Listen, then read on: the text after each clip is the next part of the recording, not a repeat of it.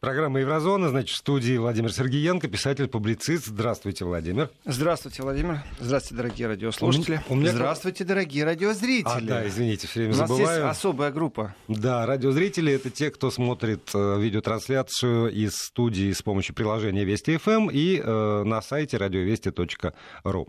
Э, у меня к вам вопрос, даже не у меня, а у очень многих слушателей. Мы тут разговаривали Я по поводу ухо. единого государственного экзамена, и несколько посланий пришло Э, с просьбой вас спросить о том, каким образом организовано итоговое тестирование, итоговые экзамены в э, Европе, ну, в частности, в Германии. Ой, ой, тяжелый вопрос. Сумасшедший тяжелый вопрос. Значит,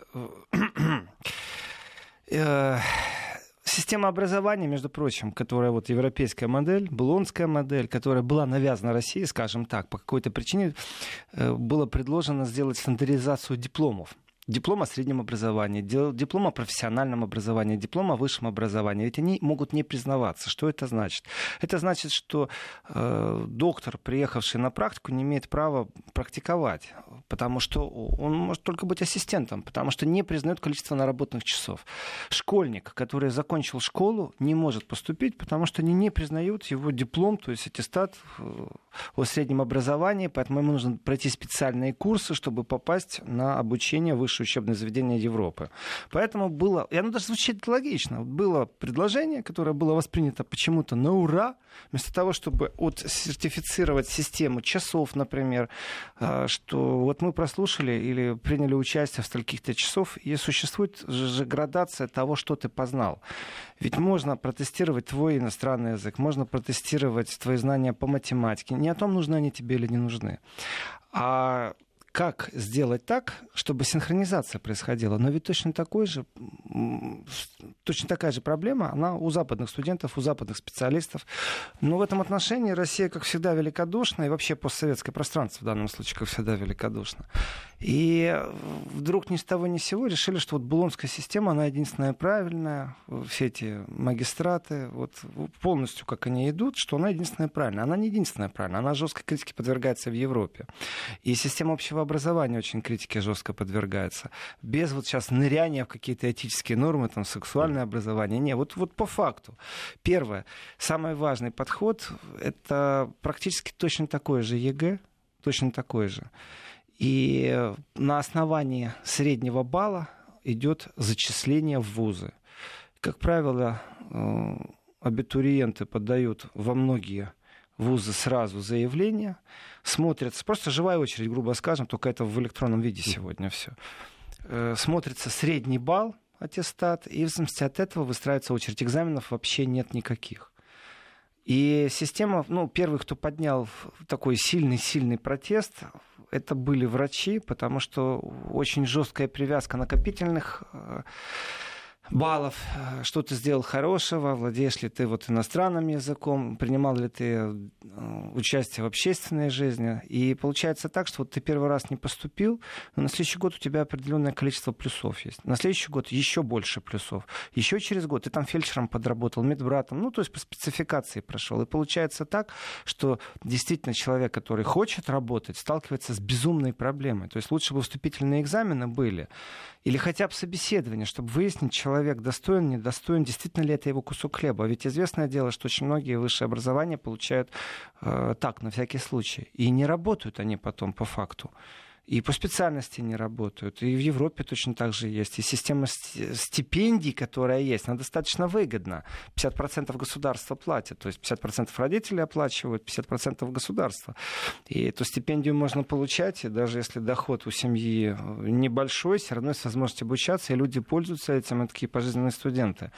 Но на ЕГЭ практически такое же ЕГЭ, скажем так, и именно средний балл по факту экзаменов зачисляется. При этом, я не знаю, как в России, но вот э, в Европе есть предметы, которые на последнем этапе обучения, в последнем классе не засчитываются они начинают, ну, последний раз, например, ты в девятом классе, а не в двенадцатом. Угу. И если ты в девятом плохо сдал, ты, конечно, можешь накопить эти разные. То есть я не хочу взять э, этику, я хочу взять историю. И я вот э, так хорошо налягу на эту историю, получу нормальную оценку, и мне ее засчитают через два года. На самом деле это безумно тяжело, и давление вот на подростков, ну, они дети все-таки еще. То есть им кажется, что они взрослые, но они, конечно же, дети. Настолько сильно бывает, и показателем является вот высшая оценка этой единицы – худшая оценка 6. А сколько человек в год получают э, не золотые медали, а именно единицу как абсолютную единицу. То есть по всем предметам у них единица. А, ну, как правило, 2-3 человека на миллионный Берлин в год. Два-три человека. Так это нормально, потому что не может быть человек. А я считаю, это много. А я считаю, это много, это тоже натягивает, это как во всех, во всех странах мира есть такое. Школы, школы хотят, чтобы они были эксклюзивными. Вот посмотрите у нас. Это безумно тяжелый труд. Вот э, это отказ практически от существования в социуме, потому что нужно пахать, нужно зубрить. Это неимоверный объем работы. И да, конечно, потом элитно у тебя есть право выбора, поступай куда хочешь, кроме частных школ, у них свой отбор. То есть все, что государственное, пожалуйста, к твоим ногам. Э, и критики много, но в ближайшее время ничего не изменится. Вообще ничего не изменится. Точно так же, как и система общего образования, ну, не изменится она. И да, в эти дискуссии очень никто часто... Никто не знает, куда, в какую сторону менять, каким образом. Ну, это, это вопрос тяжелый, при том к специалистам. От того, что вот сейчас мы посудачим, как оно и есть, много нет, можно нет, что я изменить. констатирую факт. И специалисты э, Много не что можно точно. изменить, но система образования, вообще кризис системы образования назрел очень сильно. Он везде назрел, потому что те вещи, которые заставляют зубрить, учить, не понимая, они в жизни не нужны, по специальности они не нужны. Э, сегодня появились эти новые технологии. Э, и почему не вести экзамен или легкое обучение, опять же, на чьих это плечах, чтобы человек умел пользоваться интернетом? Это кажется, что элементарно, но это не элементарные вещи. И писать слепую на клавиатуре сегодня тоже очень важно. Это практически работа. Очень многие пальцем тыкают с такой скоростью в телефоне, что секретарши в старые времена позавидовали, там 200 знаков в минуту, а они умудряются дети на телефоне это сделать. Есть вещи, о которых надо задумываться, и критика есть, но ничего не меняется. Механизм настолько закостеневший, э, и родительские инициативы ничего не приносят. И понятно, что всегда есть те, кто скрипят, что среднее образование стерлось, что люди после школы не образованными. И да, можно учиться в гимназии, а можно учиться в реал шуле, в реальной школе. Это намного слабее нагрузка. Ты знаешь потом, что ты идешь не высшее образование получать, а профессию. В этих школах... Но вот это вот тоже, это, это раз, имиджево... и, раз и навсегда? Да. Да, То есть, если ты закончил реальную школу, то в ВУЗ уже не, ну что никогда. значит? Ну, не, ну, ну понятно, что есть возможность доделать абитур, вот, сдать. Конечно, да, она есть. есть. вечерние школы если есть, и хочется, возможность. есть. И есть возможность пересдачи экзамена, то есть можно напрячься, можно взять паузу, все это есть. Э, смысл в другом, что имиджево считается, что вроде бы как по элитней, по гимназии повыше, хотя это не так. Реальная школа имеет все те же самые, вроде бы, как границы общего образования, и только за то, что человек пошел в реальную школу, это не значит, что он глупей, не значит, что вот он как-то в социальной лестнице ниже тебя. Но такой имидж есть, что вот если отправили не в гимназию, то, значит, ты, ну, грубо говоря, ну, не подтянул. Вот. Угу. Значит, ты не такой умный. А та нагрузка, которая на детях в гимназию, она безумно тяжелая. Ну, чтобы не вылететь. Это психологические нагрузки в том числе многие сознательно говорят, да ну его нафиг эту гимназию. И в этом отношении спор будет долго, он беспредметен, никто ничего не меняет уже годы. Это все ждут отмашки сверху, снизу инициативы родительские разбиваются прямо в этих в районных э, шуль-амтах, в учреждениях по контролю по, за образованием. Э, вот так вот, чтобы волна протестующих была, я такого не помню. Но есть э, классические вещи, это обучение при больших концернах. Э, есть обучение, которое дает специальность вне этой системы. То есть достаточно действительно реальной школы, и ты вот страховым агентом, тебе что, нужно высшее образование, чтобы работать страховым агентом? Ты в бюро сидишь, у тебя тепло, руки чистые, вот ты страховой агент. Или много-много других вот профессий, которые накапливаются. в сервисном сопровождении в первую очередь. Они не нуждаются в высшем образовании. Mm-hmm. И люди сознательные, из поколения тоже семейные традиции, они не видят смысла, зачем напрягать вот ребенка так сильно. А интересным является, что в этой хитрости действительно поток общих знаний, подготовка к вузу после реальной школы, там просто другая подготовка, нереально поступить. Вот просто нереально. Не хватает знаний. И в этой иерархии, в этом списке кто и куда поступает в университетах, ты действительно можешь отправить во многие, получишь из двух, из трех, выберешь себе один, желательно не в своем городе. Есть хитрости поступить в Австрии вместо Германии, э, язык-то один требования другие. Есть хитрости пойти на какой-то факультет, который никто не знает, и его никто не... Там квоты такие, насчет... Никто не знает, там, биохимия. Что это такое? Ну, вроде как понятно, звучит красиво. Э, находят люди университет, поступают, а потом выясняется, что у них всегда из потока 3-4 человека доходят до конца.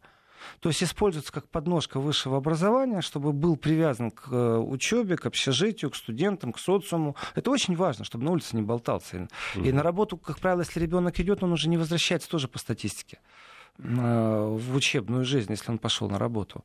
Поэтому важно его куда-то отправить, там год, полтора, два, три семестра отмучился, и начинает уже искать, а уже баллы накопились, это все плюсуется к тому абитуру, то есть к аттестату о среднем образовании, и в этом отношении уже поиски идут, что же лучше, как лучше, куда лучше э, и переход там, по городам, ну, пошла студенческая жизнь.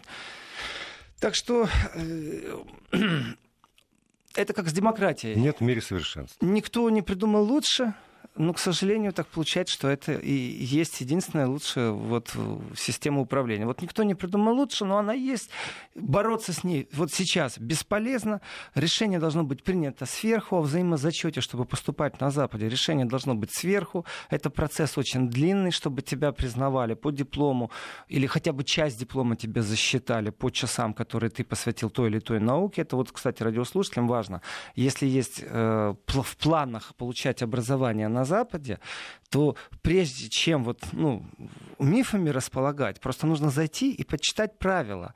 И практически все университеты объясняют на своих страницах, какие правила перезачисления.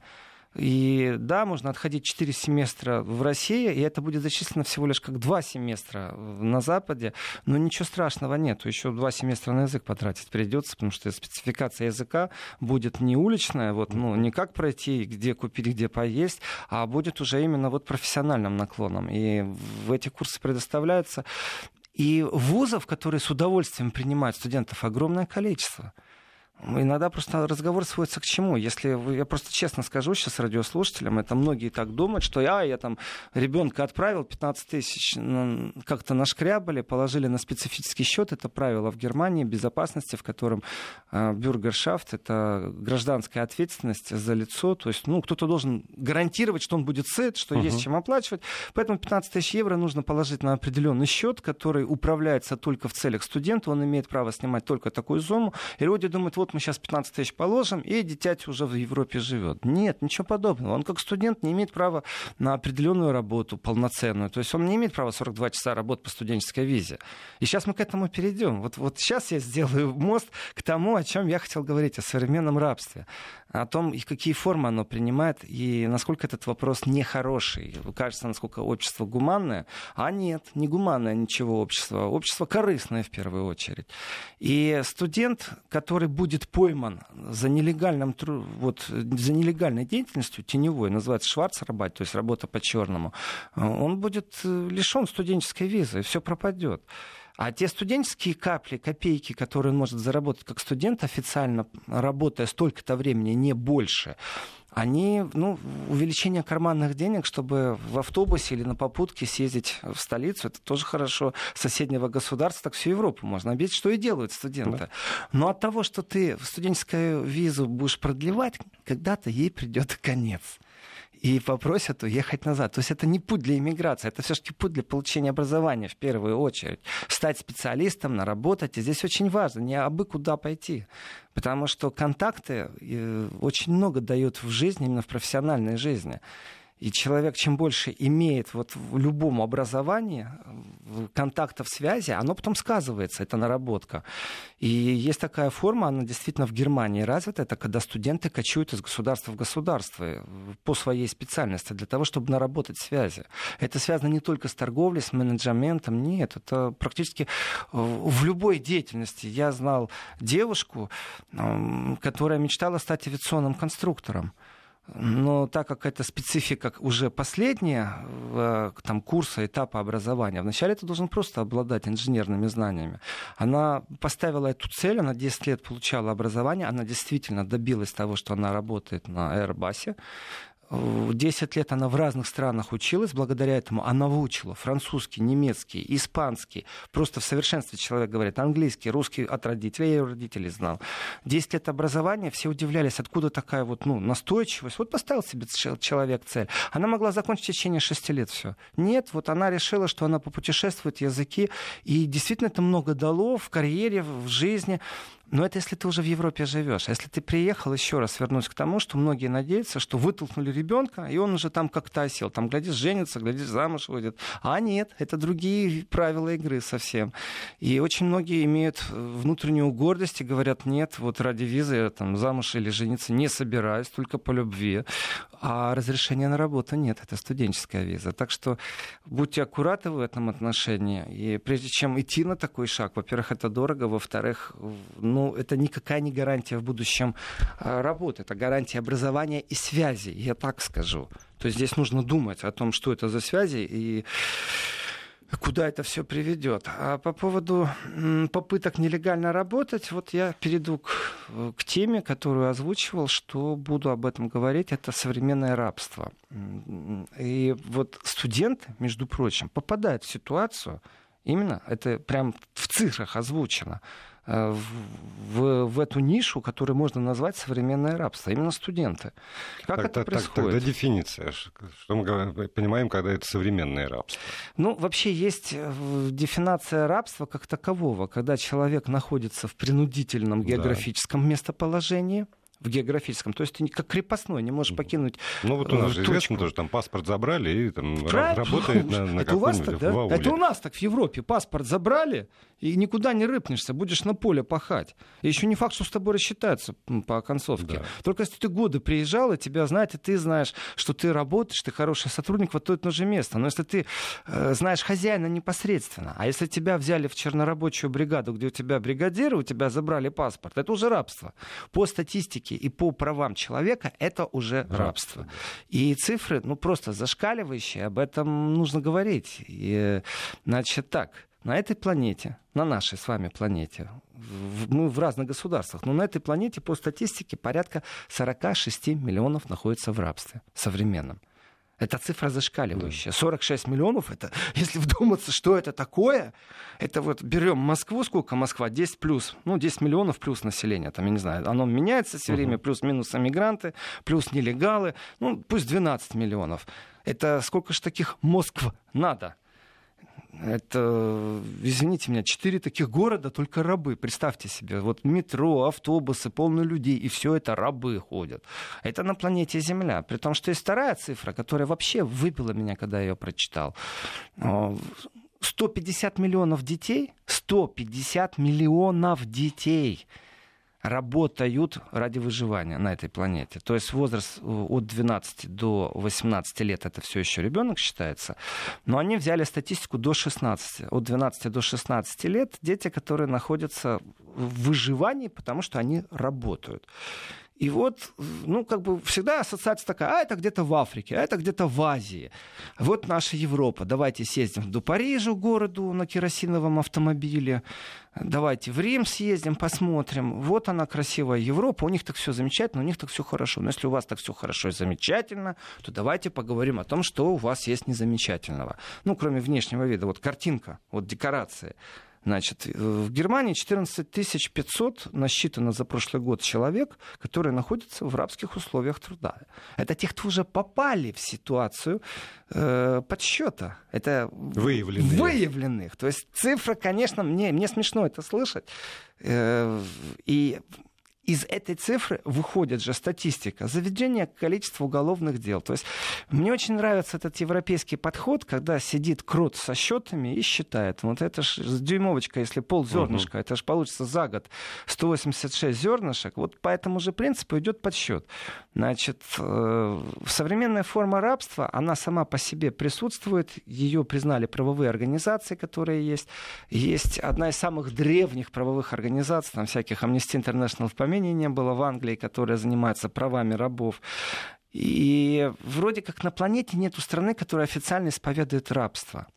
Но вот кроме географической привязки, когда там, вы говорите, паспорт забрали, ну, его посадили в автобус без паспорта и отвезли в другую страну, из Польши в Германию, работать на стройке, работать у фермера на полях во время посадки спаржи, сезонная работа, или сбора клубники, в тепличных в условиях там ростки втыкать. А, вот он географически изменил. Ну, почему является он рабом с точки зрения правовой организации? И какая разница между рабом и человеком, нарушающим трудовое законодательство или работодателем. Ну, в общем, если ты получаешь э, зарплату в конверте, э, ты находишься, конечно же, в рамках э, теневой экономики. Ну, по-европейски это черная работа. В России это теневая работа, да, называется? Ну, тоже тоже по-черному, да. да? Вот. И здесь ты же получаешь зарплату. Ты же не раб, но ты находишься в теневой экономике. Все-таки раб — это когда ты не имеешь права и не имеешь возможности в меру психологических, финансовых или других э, особенностей покинуть рабочее место. Конечно, на, на, на, вот, номинировать на первое место, понятно, это проституция. При том, что зашкаливающие цифры, которые, конечно, теневые настолько, что их никто не знает, как оно творится. Но, опять же, я поговорю и об этом, и здесь вроде бы все понятно, но есть чудовищная цифра. Есть э, цифра, которая вообще меня свалила с ног, при том, что я попробовал найти в разных местах подтверждение. Ну, знаете, вот так вот скажешь, потом тебе скажут, что ты фейк повторяешь какой-то. А, значит, с момента волны иммиграции, с того, как началось в Европе вот, э, поток беженцев, исчезло 10 тысяч детей. Есть организация Интерпол, есть организация Европол. Исчезла? Они исчезли без следа. Никто не знает, где они. 10 тысяч детей. Это в первый же год было зарегистрировано, что куда-то дети исчезают. Эм, статистика пошла с 2014 года, первичная статистика. И в колокола, ну как, идет накопление. Ну, 300 человек. Плюс еще 300. Ну, давайте, уже прошло там 4 года с момента, с 2014 года, как статистику пошли. Значит, дети эмигрантов, которые сами добрались до Европы, они поисчезали просто. Я здесь монстров не рисую. Есть просто факт. А где они, как они выживали? И версий много. Одна из версий, что их родственники поразбирали. Ну, дай Боже, чтобы это было так. Но есть совсем другой вопрос. А почему так могло произойти, что они исчезли?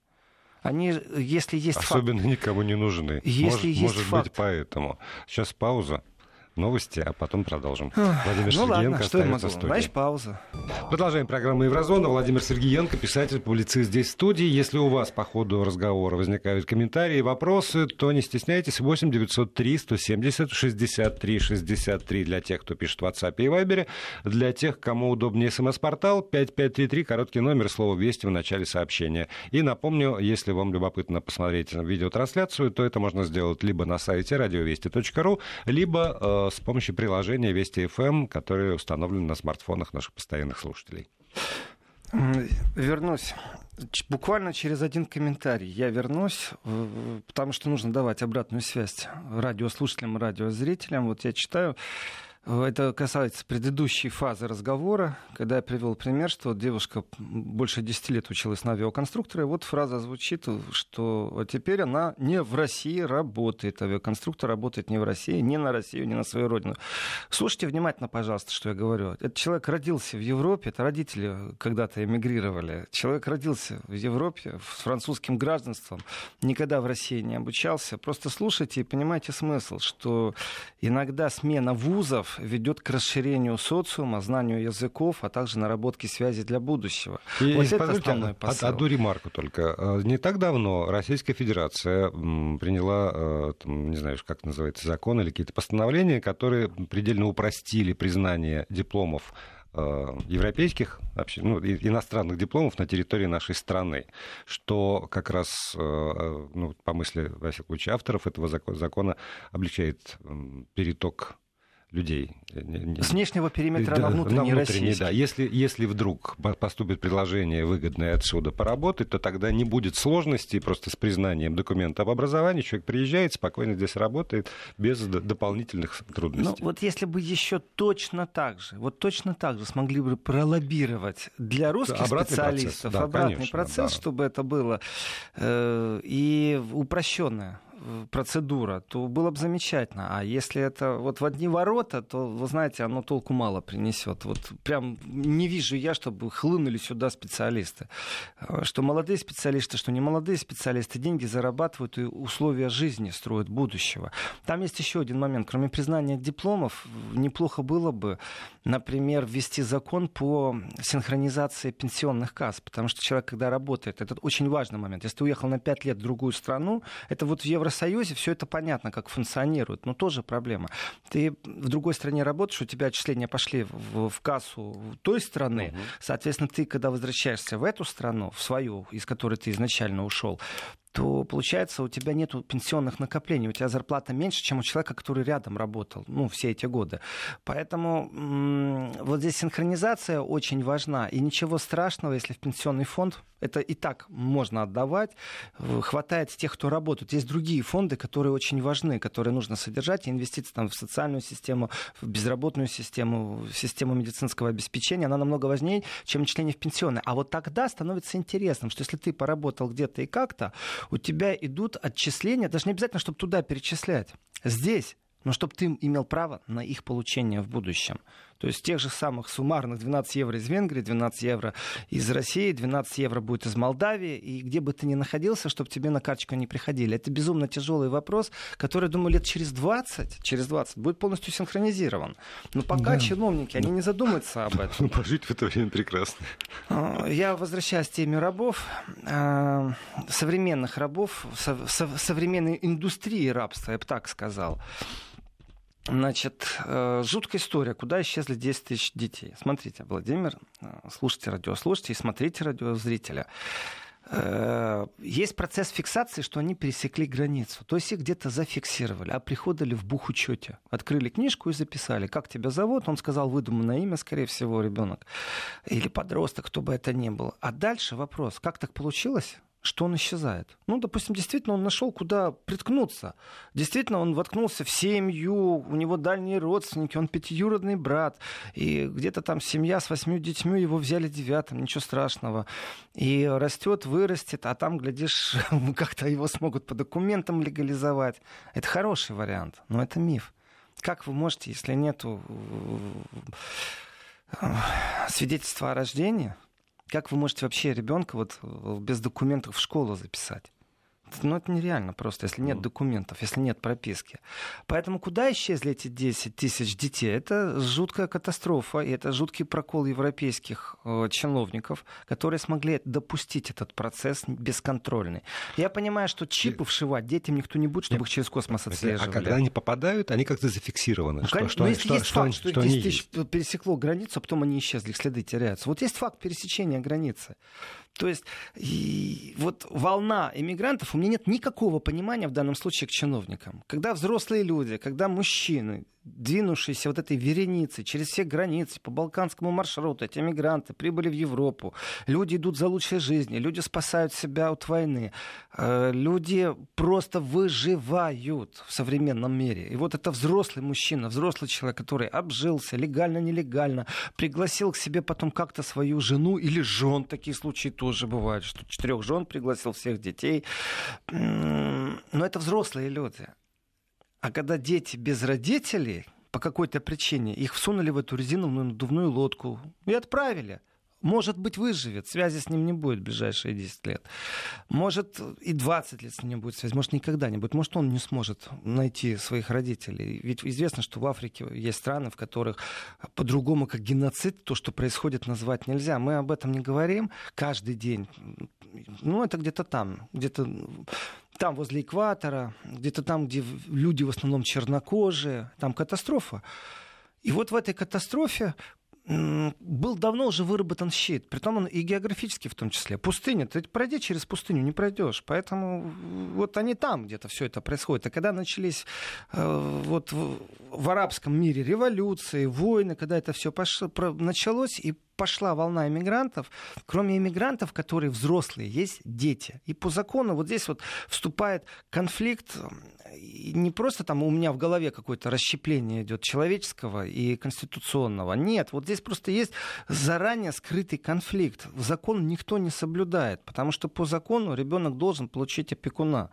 Немцы, вот здесь низкий поклон всем тем немцам, которые выразили желание и возможность, что они берут на себя функцию опекунов ребенок не имеет права сам себя представлять в органах опеки, не имеет сам себя права представлять в учреждениях, которые занимаются сопровождением ребенка, то есть школа.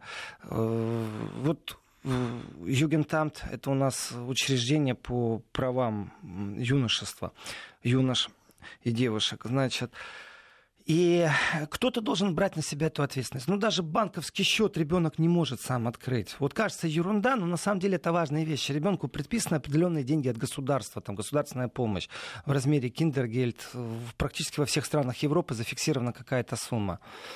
И пройти эту стадию без официального опекуна очень тяжело. Государство назначает государственного опекуна. И в этом отношении государственный опекун – он разрывается, у него этих иммигрантов немерено, он не успевает ничего делать. Это получается, знаете, для галочки работа. Вот он все успел, все сделал, на самом пришел в общежитие, а на самом деле все это не так, все это зловеще. Эти дети брошены. И давайте так еще открытым текстом. Эти дети научились выживать во враждебных условиях. Они добрались до цивилизованного Волчата. мира, но это дикари, это дети дикари. Им школа не нужна. Он на улице выживет. 10 тысяч детей, это, эта цифра, она, она подкашивает на самом деле. Они исчезли. Они исчезли из статистики политики. И когда кто-то начинает говорить, ой, а вы знаете, они, наверное, ну, мы надеемся на лучшее, а их, наверное, разобрали по семьям. Подождите, есть доказательства или это предположение? В мире предположений, конечно, все преимущества только на стороне Англии. Она умеет работать и оперировать предположениями так, чтобы вызвать дипломатические скандалы. Ну, чуть ли не Третью мировую. А с точки зрения детских жизней, вот Европол организация безумно слабая, беззубая. Она ничего сделать не может. Э, вот эти все учреждения, которые, по идее, должны заниматься пропажей людей. А теперь простой вопрос. Если кто-то исчез, вот что в России, что в Европе, есть определенные правила, как работают э, ведомства. О пропаже должен кто-то заявить. Если никто не заявил, то пропажей никто не занимается. Все очень просто. Это не то, что там через три дня придите еще раз, человек вернется. Есть факт. Если никто не заявил, то пропажей никто не занимается. Вот человек пересек границу нелегально и попадает в определенную ситуацию жизненную. И э, насколько эти дети не в рабском труде, никто не знает. То есть э, правовые организации пробуют в колокола стучать, кричать в рупора, но их не слышно.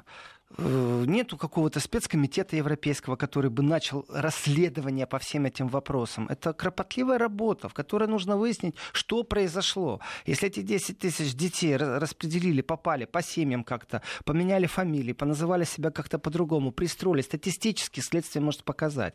А если все это по-другому? Вопрос, а что может быть самое страшное? Самое страшное, ну, опять же, я черную картину рисовать не буду. Мир цивилизованный. Самое страшное, что эти люди попадают в профессиональную машину нелегальной жизни. А вот это уже называется рабство. Современное рабство. И сейчас я вернусь э, к изначальному тезису, что такое современное рабство. Я вот все думаю, а действительно, а, а кто, э, кто-то же должен за них отвечать? Кто? Роди... Владимир, роди... ну кто? Родителей нет, опекунов нет. Кто, Еще кто не может успели инициировать? наступить в силу добровольно. Ответьте не на этот вопрос после паузы паузы. И продолжаем программу «Еврозона». Владимир Сергеенко, писатель-публицист, здесь в студии. Э, вот, ну, все-таки действительно для того, чтобы государство что-то делало, нужно формализовать этот процесс. Они, они, когда пересекали границу, они были чьи-то или ничьи? Вопрос. Вот вопрос. Вот, вот. А следственные органы, что они могут сделать, если они по безопасности настолько разрознены, что у них террорист в одном тюрьме сидит, находится под контролем полностью разведки, они за ним шпионят, следят, прослушивают, проглядывают, читают его чат, он приезжает в другое государство, бах, через полгода делает э, свое террористическое дело, и все у него получается. Почему? Потому что контакта нет. Кто да. же в этом случае будет заниматься исчезнувшими 10 тысячами детьми? Да никто.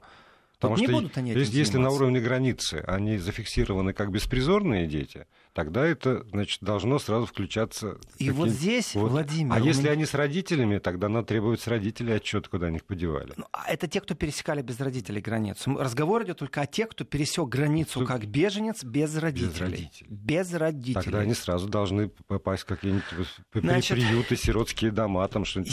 Я попробовал нырнуть, угу. окунуться в эту тему. Тема очень специфическая. В интернете информация пере, перелопатил все, что можно перелопатить на немецком языке. Есть, кстати, комплимент разработчикам, э, которые сделали приложение на русском языке.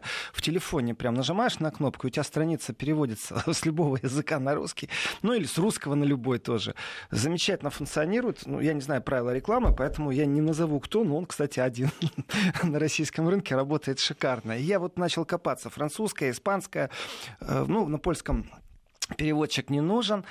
И в поисках, э, если задаваться ситуацией, что такое современное рабство, что такое современное крепостное право. Вот это два разных понятия. Раб — это человек, к которому относится как к вещи.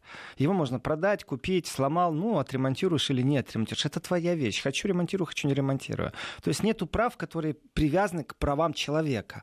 То крепостное право — это как раз то, о чем мы говорили, Владимир. Это вот когда паспорт забрали, и угу. человек привязан и не может покинуть оседлость, ну, в данном случае, опять же, мы живем в таком гибридном мире, где это может быть привязано к бригадиру, который у тебя забрал паспорт.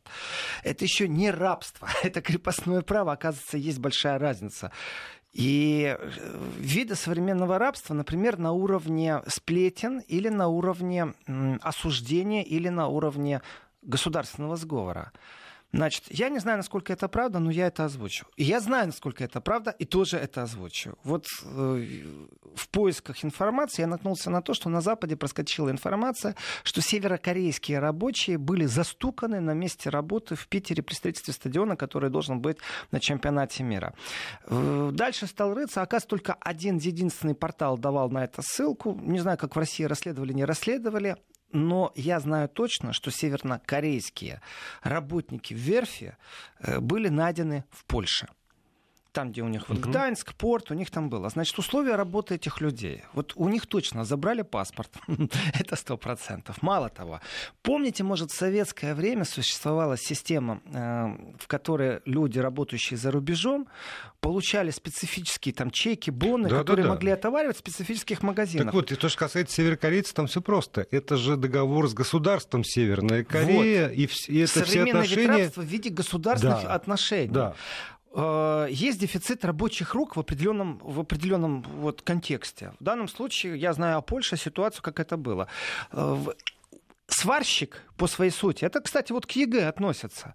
Оказывается, сварщик это очень не просто сварщик, там вот я умею там как-то там посваривать. Угу. Я тоже пробовал, маску надевал, мне интересно было, ты ничего не видишь, э, как, вставить когда в напряжение, там, видишь, да? оно шипит так интересно, ты смотришь, там что-то делаешь, вообще можно даже искусством заниматься, скажем так.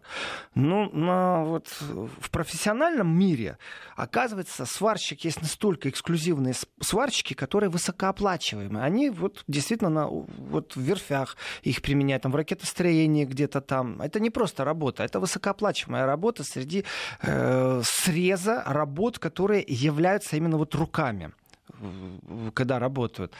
И этих специалистов существует дефицит. Точно так же, оказывается, там существует дефицит на, на тех кран, крановщики, э, которые на особо высоких кранах. Есть краны, которые там низкие, а угу. есть краны, которые там действительно под облаками. И специфика жанра такова, что не каждый крановщик может вот, э, управлять краном, который 20 метров или 50, или который там 150-200, это, оказывается, большая разница. Э, опять же, опять же, к портам вернемся, там, где вот эти краны, которые поднимают большие контейнера, тоже специфика жанра. Это люди, которые находят работу в любой части Европы практически мгновенно, потому что спрос на это есть. И в Польше обнаружили вдруг присутствующих из Северной Кореи э, работников. Ну, попробовали внедриться и понаблюдать, как они работают. Оказалось, тема закрыта. Если вы начнете искать даже в польском языке, она ограничена. То есть она проскочила, но их не пилили, не запилили, не затуркали, не загнали в угол, что нарушение прав человека, что поддерживают режим севернокорейский. Об этом молчок. А по факту, как они работали? Вот как в советское время была возможность чеки-боны получать, а в заложниках вся семья в Северной Корее, не знаю, там в Советском Союзе у люди вот в заложники это были. Я знаю, муж и жена выезжали вот работать на Запад. Но ребенок обязательно оставался. Ребенок оставался, Как да. правило. Хотя, хотя по-разному бывало. На Кубе, например, вот у меня там приятель вырос с папой и мамой, которые там работают. У меня у брата одноклассник, родители у Мамра Каддафи строили фабрику, инженеры. А он был во Львове. Он был с дедушкой и с бабушкой, Бабушкой. но он к ним тоже приезжал. Были и такие моменты. В Ливию приезжал в советское время. Жвачки привозил. Джинсы видел я у него. Да. В общем, фантастика. Вот все то же самое. Вот кажется глупым сегодня, не актуальным. У нас интернет есть. А вот в Северной Корее время-то заморозилось. И они работают на этих верфях. И здесь вопрос какой? Государство, оказывается, у них забирает 90% зарплаты. Им платят только 10% от того, что они заработали по контракту. Из этих 10% они получают часть чеками, бонами, которые могут в специфических э, магазинах оприходовать. И часть карманных денег, которая им положена была в злотых, они, конечно, складывали копеечка к копеечке, чтобы что-то купить, что можно привезти домой. Теперь рассмотрим. Они счастливы, они довольны, у них все хорошо, они работают не в Корее, они где-то там работают. И вдруг выясняется, что по всем правилам и принципам, как они работают, как они живут, условия жизни. Вот общежитие, в котором работают украинские нелегалы. Вот общежитие, в котором работают белорусские нелегалы. Вот общежитие, в котором работают румынские рабочие, которые тоже почему-то оказались нелегалы, хотя в Евросоюзе право на работу из страны в страну передается. Они оказались нелегалы. Почему? Потому что они э, не захотели регистрировать себя как рабочие. То есть ну, налоговое отчисление не происходит. В теневой экономике находится. И вот э, как живут эти северокорейцы. Штабелями спят.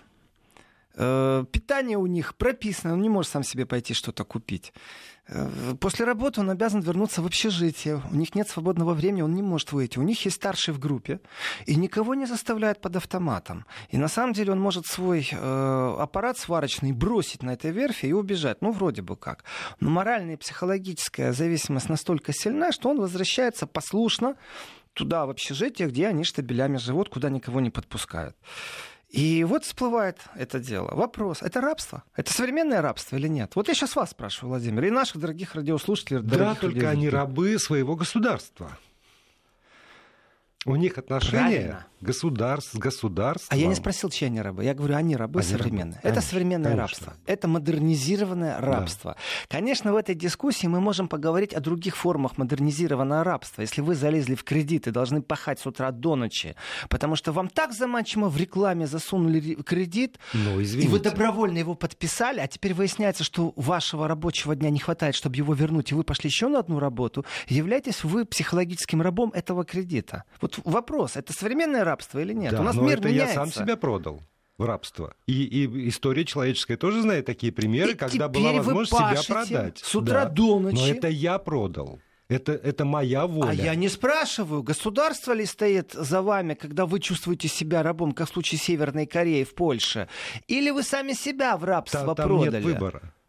В, в Что си- значит ситуации, когда стоит государство за мной, нет выбора. У меня я родился в этом государстве, и меня сразу А в вы рабство знаете, и Владимир, поместили. А, вот- когда я а- беру а вот кредиты, здесь я не верю. это выбор. А я не верю, что э, нет выбора. Вот не верю Нет, в это. есть выбор. Можно побежать. Мы наблюдаем эти сцены и стреляют на нейтральной полосе. Что, у ГДРовцев не было выбора? Был выбор, пожалуйста, через подкоп, через стену, э, куча смертей, Так. э, там т- трупы, плавающие в реке. Вы Прекрасно. говорите сейчас о другом.